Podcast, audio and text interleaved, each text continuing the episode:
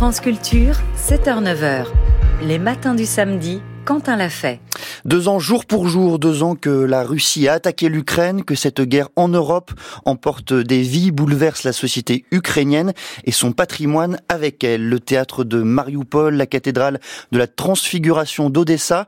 La guerre en Ukraine a causé pour environ 3,3 milliards d'euros de destruction au patrimoine et au secteur culturel de ce pays et plus de 340 sites culturels ont été endommagés selon des déclarations de l'UNESCO en ce mois de février. Pour mesurer l'ampleur de ces destructions, pour en comprendre également l'impact, je reçois ce matin Vincent Négri. Bonjour. Bonjour. Vous êtes chercheur à l'Institut des sciences sociales et politiques, spécialiste également de droit international de la culture. Et pour commencer, est-ce que dans le cadre de cette guerre en Ukraine, on peut penser que la Russie mène une politique volontaire, active, pensée de destruction du patrimoine ukrainien? C'est ce qu'on observe dans tous les conflits, c'est-à-dire qu'il serait illusoire de penser qu'un conflit ne s'attache qu'à détruire, les infrastructures ou les institutions politiques. Il s'agit aussi, et, dans le cas ukrainien, cela semble particulièrement marqué, d'effacer la culture d'un peuple, ou d'une identité. Donc à partir de là, euh, s'en prendre ou cibler de manière délibérée certains sites culturels fait partie également d'une stratégie, comme on l'a pu l'observer par exemple en ex-Yougoslavie, dans le conflit il y a, il y a, il y a maintenant 30 ans. Est-ce qu'on arrive euh, à mesurer l'ampleur des dégâts? J'ai donné quelques chiffres, mais qu'est-ce qu'ils représentent concrètement et en particulier à l'échelle d'un pays comme l'Ukraine? Oh ben, à l'échelle d'un pays, effectivement, comme l'Ukraine, c'est ce que c'est le chiffre que vous avez cité, qui est issu d'une dernière évaluation de l'UNESCO en date du 21 février, donc il y a à peine quelques jours. Euh, et donc, euh, c'est-à-dire qu'on est à deux ans euh, quasiment du conflit. Enfin, on était à deux ans jour, pour jour. jour. Aujourd'hui, deux, deux ans jour pour jour. Et en fait, euh, euh, on observe, enfin l'UNESCO a observé que 343 sites hein, culturels ont été endommagés. Euh, donc, cela correspond à 127 édifices religieux, 31 musées, 151 édifices historiques, 19 monuments, 14 bibliothèques, un centre d'archives. Donc on est effectivement sur un phénomène, d'ampleur à l'échelle d'un territoire comme celui de l'Ukraine. Est-ce qu'il faut faire la différence euh, du point de vue politique, mais également du point de vue juridique, entre les destructions euh, qui sont euh, le fruit de bombardements, par exemple, et les pillages? Est-ce que ce sont des choses totalement différentes? Vous les aborder d'une manière, d'une autre nature? C'est-à-dire que euh, je crois qu'il faut aussi être prudent quand on parle quand on parle de destruction. C'est-à-dire que euh, il voyait bien que dans le vocabulaire qui est utilisé par UNESCO, on parle d'endommagement parce que hmm. ces destructions peut-être peuvent être de, de peut-être d'intensité variable. Je veux dire que euh, il y a des sites qui sont totalement détruits, donc qu'on ne pourra pas récupérer, et d'autres qui pourront être réhabilités. En toute hypothèse, euh, euh, la protection de ces sites relève d'une convention internationale portée par l'UNESCO, qui est la convention UNESCO donc de 54 relative à la protection des biens culturels lors des conflits armés. Et donc c'est dans ce cadre-là que l'UNESCO a effectué ce, ce recensement. Et euh, euh, la notion de pillage, bien évidemment, est présente dans la Convention UNESCO 54, puisqu'il s'agit de prévenir et de prendre en compte, euh, lorsque la prévention a échoué, bien évidemment, toutes les formes d'atteinte aux biens culturels, qu'il s'agisse de, la destruction d'immeubles ou de centres historiques, mais également de pillage ou de dispersion de collections de musées. Donc euh, c'est à la fois le patrimoine, euh, pour parler, pour employer un, langage plus juridique, à la fois ce qu'on appelle le patrimoine immobilier, donc les édifices, les sites, et puis le patrimoine mobilier, donc les collections que l'on trouve dans les musées notamment, ou les bibliothèques, les centres d'archives également. Vous avez parlé, euh, Vincent Négri, d'une date, 1954, il y en a une autre importante, 1998. Depuis cette date, détruire le patrimoine culturel est un crime de guerre, par euh, le statut de la Cour pénale internationale. Quelle est la portée de ce texte en matière patrimoniale?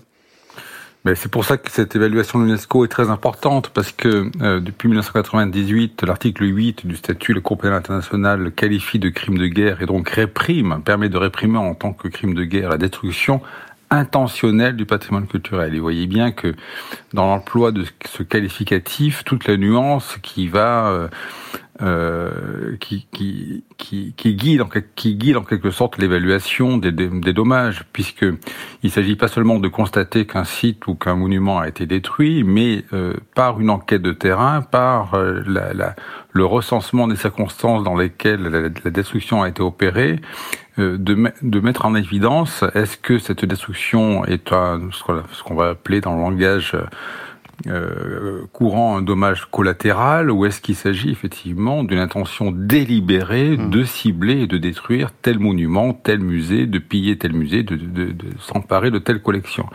Et donc l'intention est au cœur même finalement euh, de la possibilité de poursuivre en tant que crime de guerre. Et euh, euh, bien évidemment, donc euh, dans ce dans ce conflit-là, c'est le bureau du procureur de la Cour pénale internationale qui diligente des enquêteurs qui permettent sur place de récolter les éléments de preuve, puisque si on si on rentre dans le cadre d'un processus pénal, bien évidemment, il s'agira d'avoir les preuves des allégations ou des euh, euh, enfin des, des, des, des, incriminations qui seront euh, portées à l'encontre des auteurs des, des, des, destructions. Alors si on tente, Vincent Négri, euh, d'illustrer ce que vous êtes en train de nous expliquer par le cas spécifique de l'enjeu du patrimoine en Ukraine, où en est-on du point de vue juridique justement? Bah, D'un point de vue juridique, en fait, je crois qu'il faut, je pense qu'il faut distinguer deux choses. C'est-à-dire qu'il y a l'action que mène l'UNESCO sur le terrain, qui est, une, mhm. qui est une action de fond, qui est une action qui vise euh, d'ores et déjà à prévoir euh, des actions de réhabilitation et de reconstruction, et donc euh, essentiellement par de la formation de, personnel en lien avec avec l'ICROM, qui est un centre spécialisé, le Centre international d'études pour la conservation et la restauration des biens culturels, avec l'ICOMOS également, qui est le Conseil international des monuments et, des sites. Et donc, euh, au sein de ces, de ces institutions spécialisées, il y a des professionnels qui vont aider les Ukrainiens à évaluer les dommages, euh, à définir les valeurs qui doivent être préservées et à mettre en place des, méthodo des méthodologies d'évaluation des, des, des, dégâts et à partir de là de prévoir des plans de réhabilitation et de restauration. Je, je, me permets, pardonnez-moi, je me permets juste de vous couper là-dessus. On en est déjà à repenser, à penser à la réhabilitation, à la reconstruction? Ah oui, tout, oui, tout, oui, oui, déjà, oui, oui, tout à fait, oui. oui. Ah oui, parce que mais vous savez, c'est le même processus qui a pris place dans les dans dans d'autres conflits, c'est-à-dire que même quand enfin alors que le conflit est, est, encore en cours, on pense déjà effectivement à ce qu'on va devoir entreprendre une fois que le conflit va s'arrêter. Mmh. C'est-à-dire que il s'agit à la fois de prévenir, puisque euh, le type d'atteinte euh, qui est porté donne des enseignements sur les intentions ou sur les, ou sur les méthodes de destruction de, de, de, de la Russie en l'occurrence.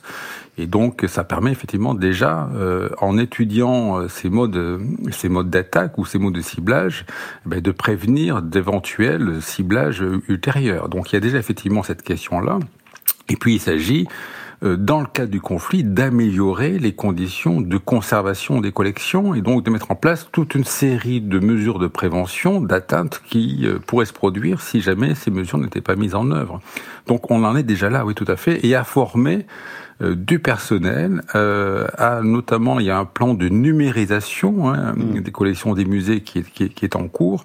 Donc, il s'agit de renforcer les capacités également des institutions ukrainiennes dans le domaine patrimonial. Oui, on en est, on, on en est là aujourd'hui, tout à fait. Avant que je vous coupe, Vincent vous, vous évoquiez deux plans euh, en mentionnant euh, d'abord euh, le travail sur le terrain de l'UNESCO. Quel est le deuxième?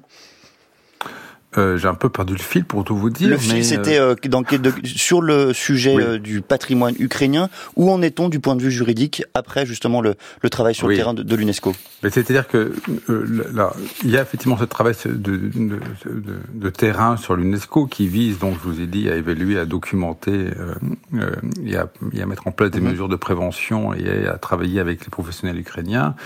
Mais je crois qu'il faut aussi euh, essayer de prendre une approche un peu, un peu, un peu plus large sur ces questions-là. C'est-à-dire que l'action de l'UNESCO se positionne dans un cadre beaucoup plus large qui est de préserver la culture ukrainienne. C'est-à-dire que et dans le droit international, cette question-là, le, droit d'accès à la culture est une notion qui est très présente. C'est-à-dire qu'on voit peut-être assez peu, dont on parle sans doute euh, trop peu, mais euh, dès 1948, lorsqu'a été euh, adoptée la Déclaration universelle des droits de l'homme, il est question au titre des droits de l'homme, de préserver le droit d'accès à la vie culturelle de la communauté. Et donc, c'est le droit d'accès à la culture que l'on voit apparaître dans les protocoles de 66 euh, qui euh, nous donne la matrice hein, de nos droits civils, politiques, culturels, économiques. Et puis, on voit bien effectivement que progressivement, euh, à partir des années 70, on a intégré dans le droit international humanitaire la question de la préservation du patrimoine culturel. Ça veut dire que très souvent, on, on, on, comprend assez mal que l'on se soucie de patrimoine culturel alors que, alors que l'on est en train de massacrer des populations. Hmm. Mais il s'agit bien évidemment de protéger le patrimoine de ces populations également, et donc de protéger leur, leur identité. À titre d'exemple, dans l'action aujourd'hui, par exemple, qui est conduite par l'UNESCO, il y a il y a une mesure de sauvegarde du ce qu'on appelle le patrimoine vivant, puisque euh, au titre du patrimoine culturel et matériel, il y a des traditions. Euh, il y a des savoir-faire, et donc ces savoir-faire ne doivent pas disparaître euh, du fait du conflit. Donc vous voyez bien, c'est une action au long cours, mais qui se situe dans un cadre plus large, qui est de finalement de préserver les droits culturels de ces populations également. Merci beaucoup, Vincent Négri, d'être venu ce matin au micro de France Culture évoquer les enjeux patrimoniaux de cette euh, guerre en Ukraine. Je rappelle que vous êtes chercheur à l'Institut des sciences sociales et politiques, spécialiste de droit international de la culture.